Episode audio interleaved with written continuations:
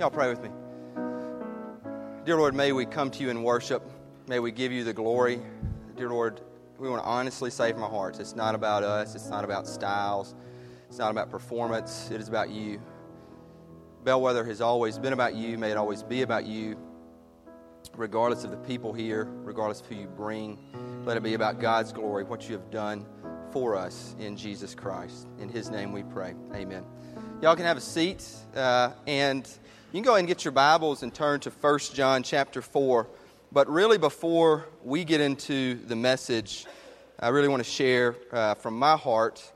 Uh, you could call it I mean, in church language, announcement, but it's really, uh, it, it's really something from my heart and something that I believe God has put not only on my heart, but other leaders here at Bellwether, from our staff to our deacon team. And today is the day we want to share this with y'all. We've been praying about it for the past couple weeks. In February, I, uh, I stood before y'all uh, and we announced what God had done uh, in providing us with this great property and this great space, this great location here in Jackson. Let me rewind a little bit, though, before then. You know, Bellwether was started, many of you know this, some don't, but uh, if you come today at lunch, you'll hear it again and again. And we have to remind ourselves again and again. Bellwether was started with two founding premises, two building blocks that are really linked together, tied together, two strands of the same cord. The first is the verse John 10 16, that there are others. Jesus goes to them. My heart has always been for the outsider, for the other, the person who maybe they're not as popular, maybe they don't have as many friends, maybe they're not in the in club or the best supper club, maybe they don't feel worthy to be in a church. It's my heart, it's my wife's heart. We want to be about them and we want to raise leaders, the second premise, who will go as you go, as I talked about before, as you go into your families, into the soccer fields, into work, raise leaders, other people. Really, evangelism and discipleship. Raise leaders who know God's Word. Raise leaders who will teach God's Word. Raise leaders who will go. Maybe they feel called to go to the ends of the earth, Honduras, India. Maybe they just feel called to go to their spouse. That is what Bellwether is about. That is what Bellwether uh, will always be about. That is the heart and soul of our church. Now, then, something that's been interesting, if you've been with us, especially since the beginning, you have seen, you have witnessed, God has always provided for Bellwether. I mean, He always has. And some of us, including myself, sometimes have, have doubted. I don't know if God's going to show up. He does. Ever since we started with a free space to worship, yes, it was a gym. Yes, it was dirty. It was free.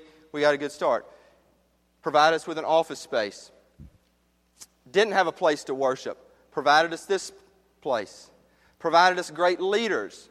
I think leaders who have a passion for other people, who have a passion to be raised and to equip and raise other leaders. God's blessed Bellwether. God's blessed Bellwether financially. We could do this and hire staff and go to Honduras and give scholarships for people to go and all of that. God's hand has been in the life of this church. Easter 2012. So, not last Easter, but Easter before.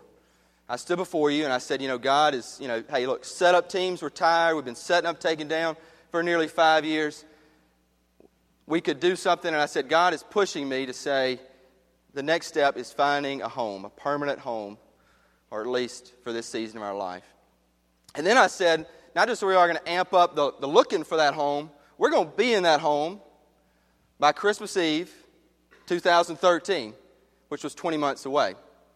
And some of you had said since then, it's like, you know, man, you said that. That was great. Easter, rah, rah. I thought you were crazy. I thought you were nuts. Now then, I might be crazy sometimes, but I actually have a paperweight on my desk that reminds me every day. It says, You're not crazy. It just says, You're not crazy. I look at it, You're not crazy. I say that because I've always been a big believer. Jill could tell you this, Chris could tell you this, JJ's starting to know this, in calculated risks. We don't run off the cliff, but I think God rewards calculated risks. So when I stood before you on Easter and I said, All right, Christmas Eve, 20 months, let's go. It's a calculated risk. We pushed forward, and God provided. And what's interesting in the story about how God provided, as I've shared with you, it was nothing that like I did, uh, nothing that like our staff did, nothing that like you know some business guru in the congregation worked a deal to get us you know the property. And we got some business gurus, we got some politicians, great leaders. Didn't happen that way. I mean, God literally said, "Man, here's here's this property." He provided. It, it humbles me and not only did he say, hey, here's this property, he said, hey, here's this property on this wonderful corner in the center of this city that I'm calling Bellwether to reach. And it's like good foundation, good, everything is, it was all God. I mean, it, we talk staff, we're like, we just, we, want, we don't want to take this for granted. And we drive by every day and like, man, just pinch ourselves. This is, this is home for now, for a season. So, that being said, there's a couple things today. If February, when I announced, was like phase one of this move, today is phase two. You may not know that, but it's the beginning of phase two. Phase two is a couple things. The first thing is we can never lose sight of those two premises reaching others, raising leaders. You know why? Because at our new home, the building, there's a sign in stone up on one of the walls, and it says North Park Presbyterian Church, and I think it may list some founding members, maybe the founding pastor, I'm not sure. I want that stone to stay there. Now, yeah, that kind of honors them, but I got a much bigger reason because they ain't there anymore. You know what I'm saying? And I want it to remind us, because I've talked to folks in that church, says we made some mistakes. We did not reach out. We did not raise young leaders. And so they got a stone with names, and we're in that church. So I really want it to be a reminder for us that yes, we're there and God provides. But look, God takes his hand away when we're not about his kingdom, when we're not about as you go. And as long as long as I'm pastor here, I will fight tooth and nail to make sure that doesn't happen. So that's most important. But there's some other things that we need to do buildings, property. Winston Churchill said, We shape our buildings and then they shape us. And, and that is so true. We have the dreams and ideas, and then after they're realized, they, they give us identity. And so, you know, some folks have been like, uh, well, you know, kind of nerd, you know, these are big decisions because they're to, they are to shape our identity. And you know, God provided this great location. So we want to we want it to reflect who we are, and we want to also put our best foot forward in this community, in this city. Not running off the cliff, but taking some calculated risks. As y'all have seen, what we're building and doing and shaping it up.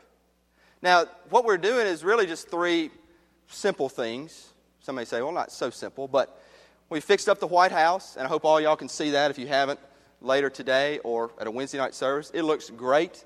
Um, now, there's some hills, you know what I'm saying, in the house. I mean, welcome to Jackson.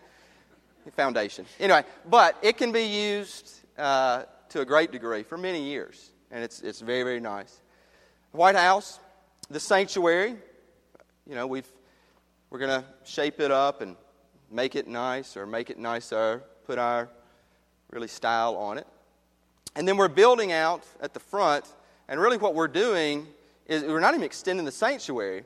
What that building doesn't have and what it really needs is a very nice prayer room where any of y'all could go to any time of day, day or night, and say, I want to pray, and it is a, it's almost like a sacred space.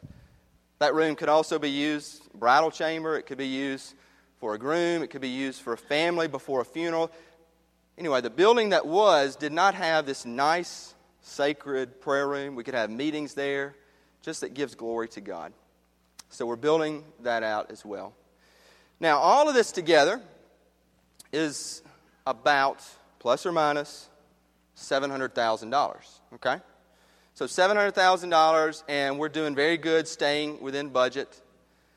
However, we took another loan out of, uh, from the bank of 520000 and you know we're paying the rest of that 700 out of our reserve so what I'm sharing with you today is the property's a million, being totally honest, and then the build is 520,000, and we have a five-year uh, balloon on that 520,000. And so what we want to do is definitely pay that 520,000 off in 5 years. Hold on now. Pause. Some of you are thinking, "Oh, here we go, man. Money, numbers. I come to church. Some of you, know, I'm a first-time visitor and he's throwing that out." And I would just say, "Yeah. Yeah." Um, here's why I'm saying that. Uh, unapologetically, unequivocally, other people, raising leaders, God provides, calculated risks. To do that, you need resources resources of people, resources of places. Some things we can't like get, but God leads people here. God brings us to places. And then we say, what are we going to do with our creative means and our faculties and the leaders and the resources we have here to not give glory to Bellwether Church, but give glory to God? What are we going to do? We have thought and prayed, staff, deacons, others, to say, what can we do that is, you know, reasonable? Reasonable. And I feel like we've come to a good sweet spot. Many of you could say, and I've said this before, yeah, look at those grand cathedrals in Europe, man. Well, brother, they are empty now. No, they're not. You know what? They have tourists come day and night through those grand cathedrals. And some of them say, I know I said this when I went through several of them, wow, look at the glory of the creativity that men and women did for God to give glory and honor to God. To say, I love God so much. I want to praise God so much. I'm going to use the faculties of architecture and painting and stained glass windows and all that, and we're going to give glory to God. What we're doing this build is we want to give glory to God, to reach other people, to raise leaders. And the others around our neck of the woods, where zip codes matter, you need to kind of glorify it up a bit. And I'm just being real there. So we want to give glory to God. We want to reach other people. We want to raise leaders. We want to create a building where all of y'all can really and truly flourish. So we're setting a goal. And yes, it's a financial goal. I believe we can do this. I believe it's a very, I believe it's a calculated risk. December 31st, another date, 2015. So that would be two years and four months three end of the year giving cycles, we want to raise $750,000 in our body, in our church, and those who will come to call Bellwether home. You're like, why are you doing this? Why are you throwing this out? Well, first, you know, to be a part of this body of this church, I'm going to talk about later this afternoon, you know, we're all asked to give sacrificially, serving. Tithing is a big part of that. Now we're at a season where we say we can do something great, we can give glory to God and yeah, we're going to ask you to give a little bit more. And I'm going to ask you that unapologetically. I'm going to ask you that non subtly, if that's a word. I'm going to ask you that, you know, explicitly for the next two years and four months to give a little over and beyond. We'll knock this loan out. We'll replenish our reserve where we can continue to raise leaders and fund some mission trips for people who can't go and grow our staff and grow our giving to missions and be well equipped for the next build or the next future project that we've got, whatever that is God has in store. I believe it's a very, I believe it's a very healthy, good, calculated risk decision that is the next phase of where we're going at Bellwether. And the last thing I'd say before getting into the sermon, I don't really have to ask you to say, hey, give a little bit more. All I really need to ask you in your life at Bellwether Church, today or in the past or have you seen God move? Have you seen God move here? Has He moved in your life? Has He moved in your marriage while you've been here? Has He moved, whether it's property or mission or whatever? Are you seeing God move here? And if the answer is yes, then the answer of what you do is simple. I believe it's yes, and I hope you all do too. Let's pray together. Dear Lord, thank you for this next step, this, this vision you've put on our hearts, leaders in this community. I want to pray over it today. Today was just an announcement. There'll be conversation, there'll be time for questions and, and fleshing out. But, dear Lord, we're ready to go. I am ready to go. And I am so thankful for what you have provided in terms of people, in terms of resources, in terms of heart for missions and, and inspiration and equipping. and property, a place. As I begin to preach about home, let us know that this is not our permanent home, but let our permanent home, which is heaven and which is in Christ, dwell within this temporary home that is a building so other people can see it and give glory to you. In Jesus' name, amen. 1 John 4, getting into the message, and we'll be talking more about that, but I don't have all morning. And yes, you know, I want to preach too. So I guess second sermon. Anyway, 1 John 4. I want to read verse 7 through 16. Beloved, let us love one another because love is from God. Everyone who loves is born of God and knows God. Whoever does not love does not know God, for God is love.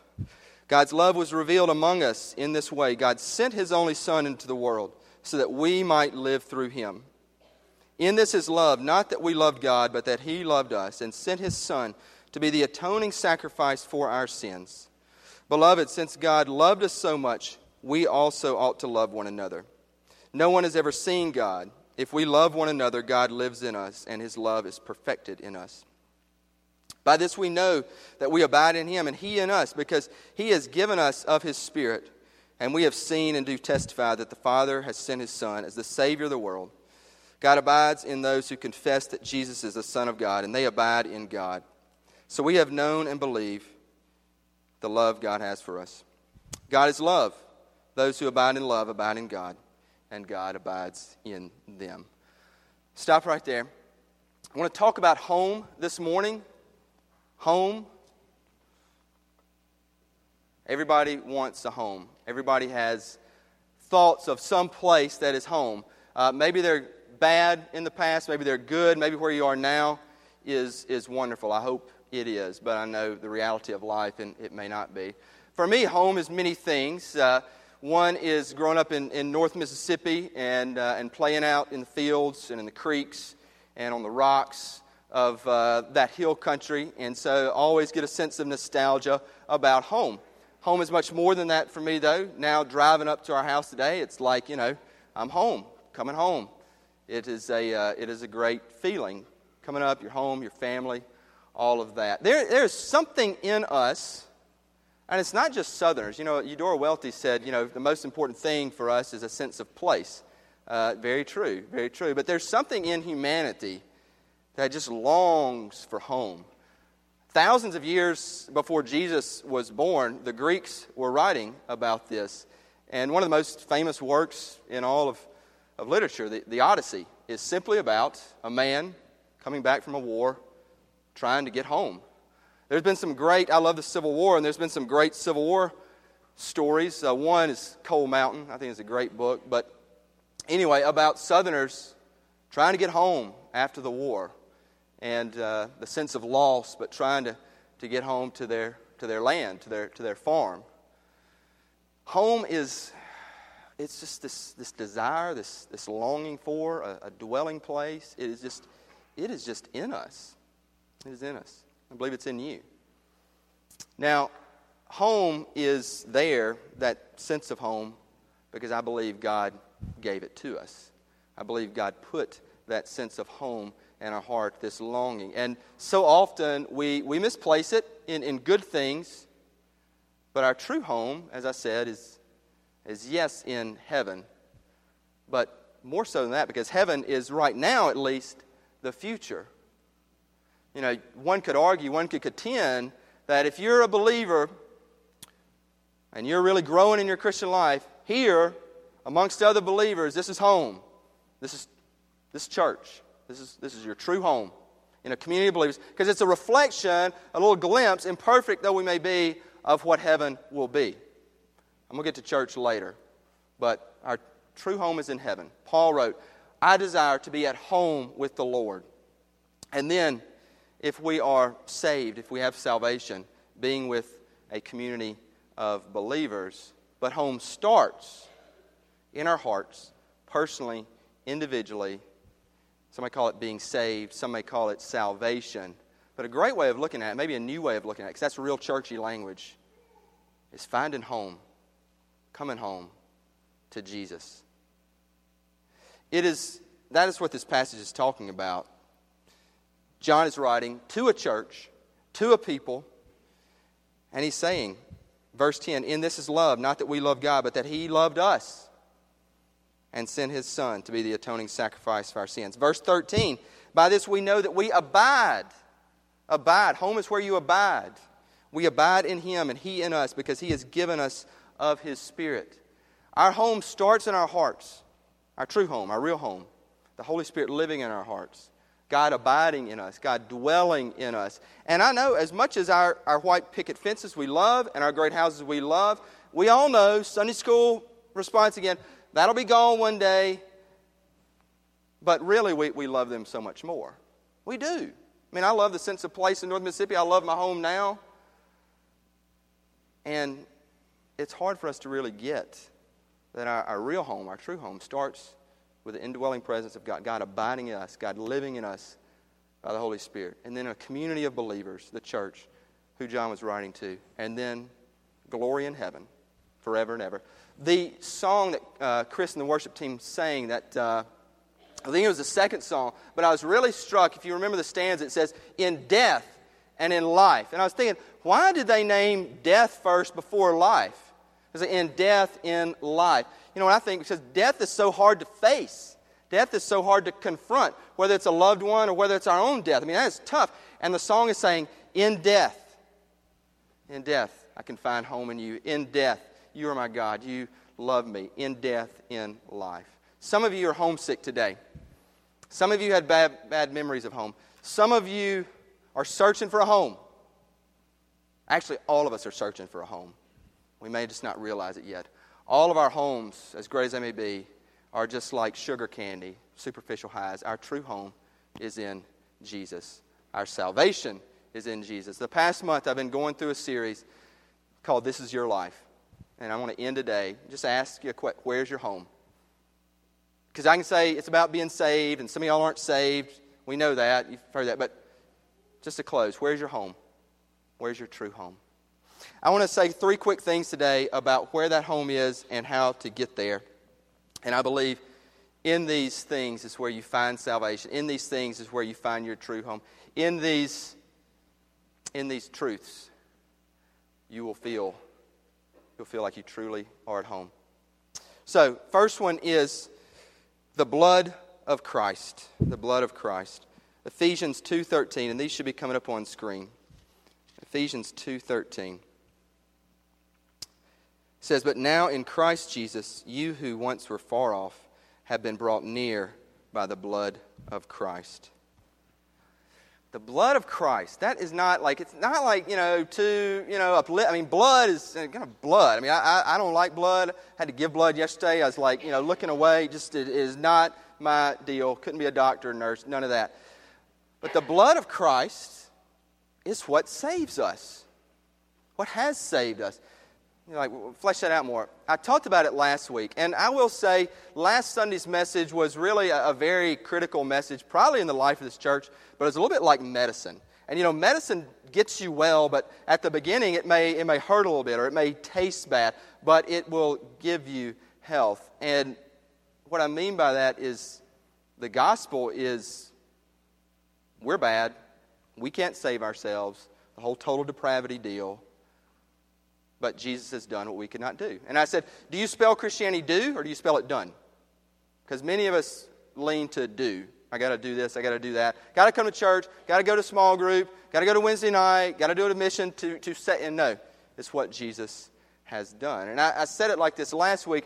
You know, if a king in old stories or fairy tales, if a king has people in rebellion, a king crushes the rebellion. And so here is the King of Kings, the Lord of Lords, and we're in rebellion in our hearts. We say we want to be God, we want to be king, we want to do it our way.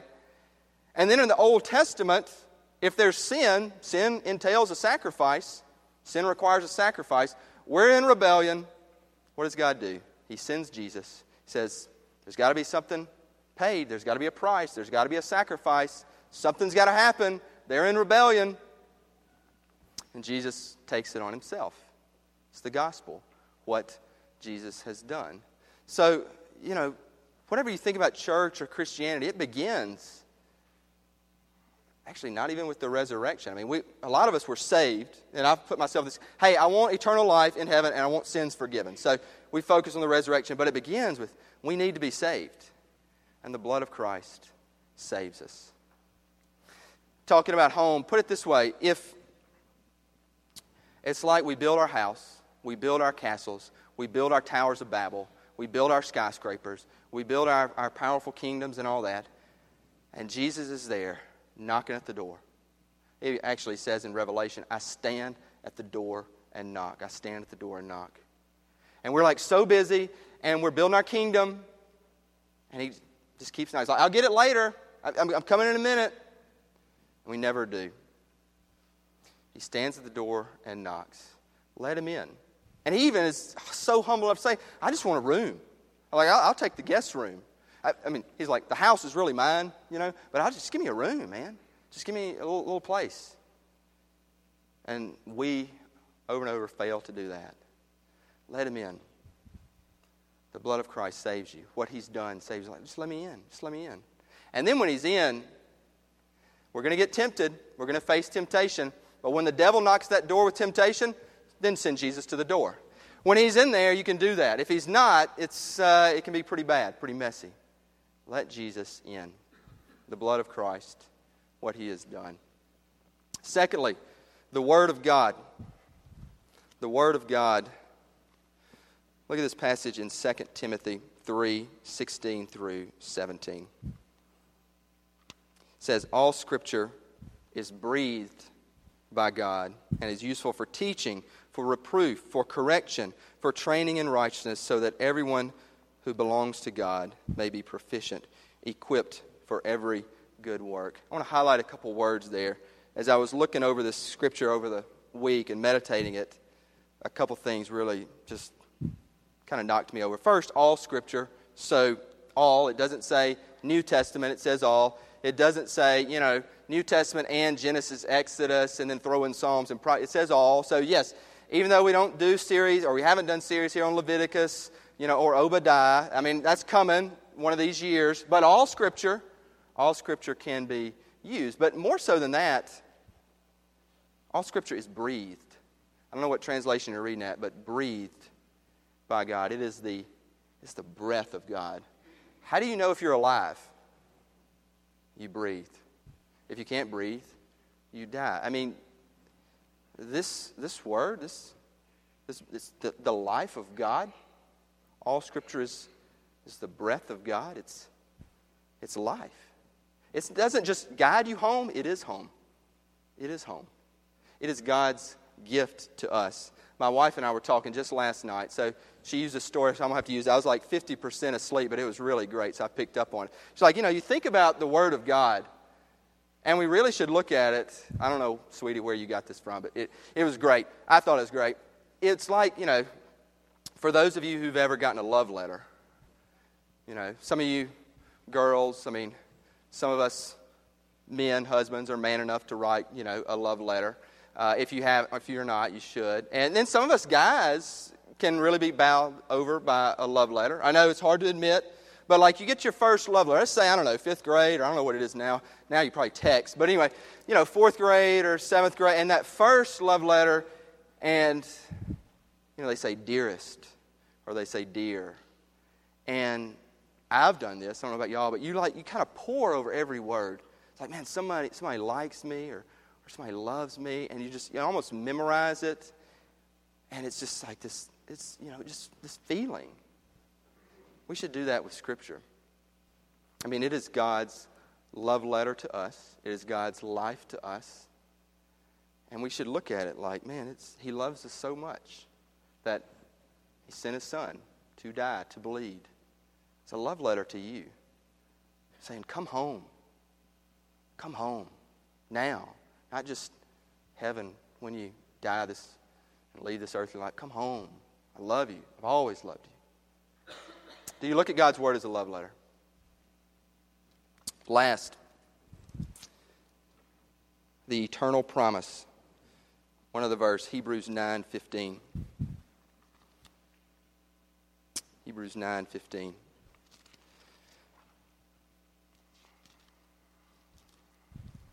This verse says, For this reason, he is the mediator of a new covenant, so that those who are called may receive the promised eternal inheritance, because a death has occurred that redeems them from the transgressions under the first covenant. Now, that verse, you know, that may be like, I don't know if I totally get that verse. Some of you, some of you do. But the key phrase there is the promised eternal inheritance. The promise of the future, the promise of a future of hope, the promise of heaven. And some of you, you know, either don't like home or don't want to go home or don't have a good sense of home because of broken promises, because of sin. Maybe it's a spouse, maybe it's a child, maybe it's a parent. And all of us at some point in our lives have memories of broken promises. And it makes it so hard for us to actually trust God. It makes it hard for you to even trust me. It's like, yeah, man, you're, you're saying all this, but I mean, come on, okay, blood of Christ, I that's blood, Word of God, it's a book. Heaven, man, I hope it's around out there, you know, when I'm, you know, I hope so. Why not just do good and build a good house now? And uh, that's how 90% of folks think. I know.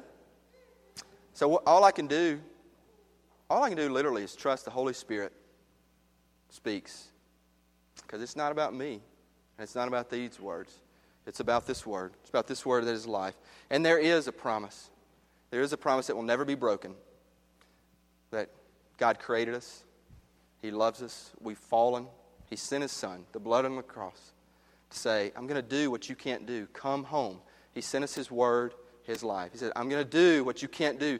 Come home. He sent us a promise saying, I know there's going to be suffering. I know you're going to have hardships. I know that some of you will question. I, I know that there will be struggles. Come home. Find me in God's Word, in the life of the church, through the Holy Spirit, and I will be waiting for you in heaven. And we will rejoice for eternity, and we will return together when the kingdom of heaven unites with the kingdom of earth. That is the promise. It is true. I'm basing my life on it. Some of you are basing y'all's life on it. It is salvation, it is home, it is life. And all we can do is proclaim it. And then it's up to you.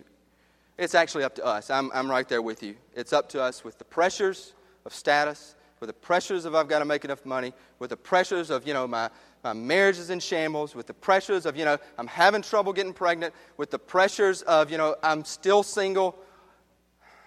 God says, Come home. Come home. You are, you are running yourself to death. You're like a hamster on a wheel. And come home.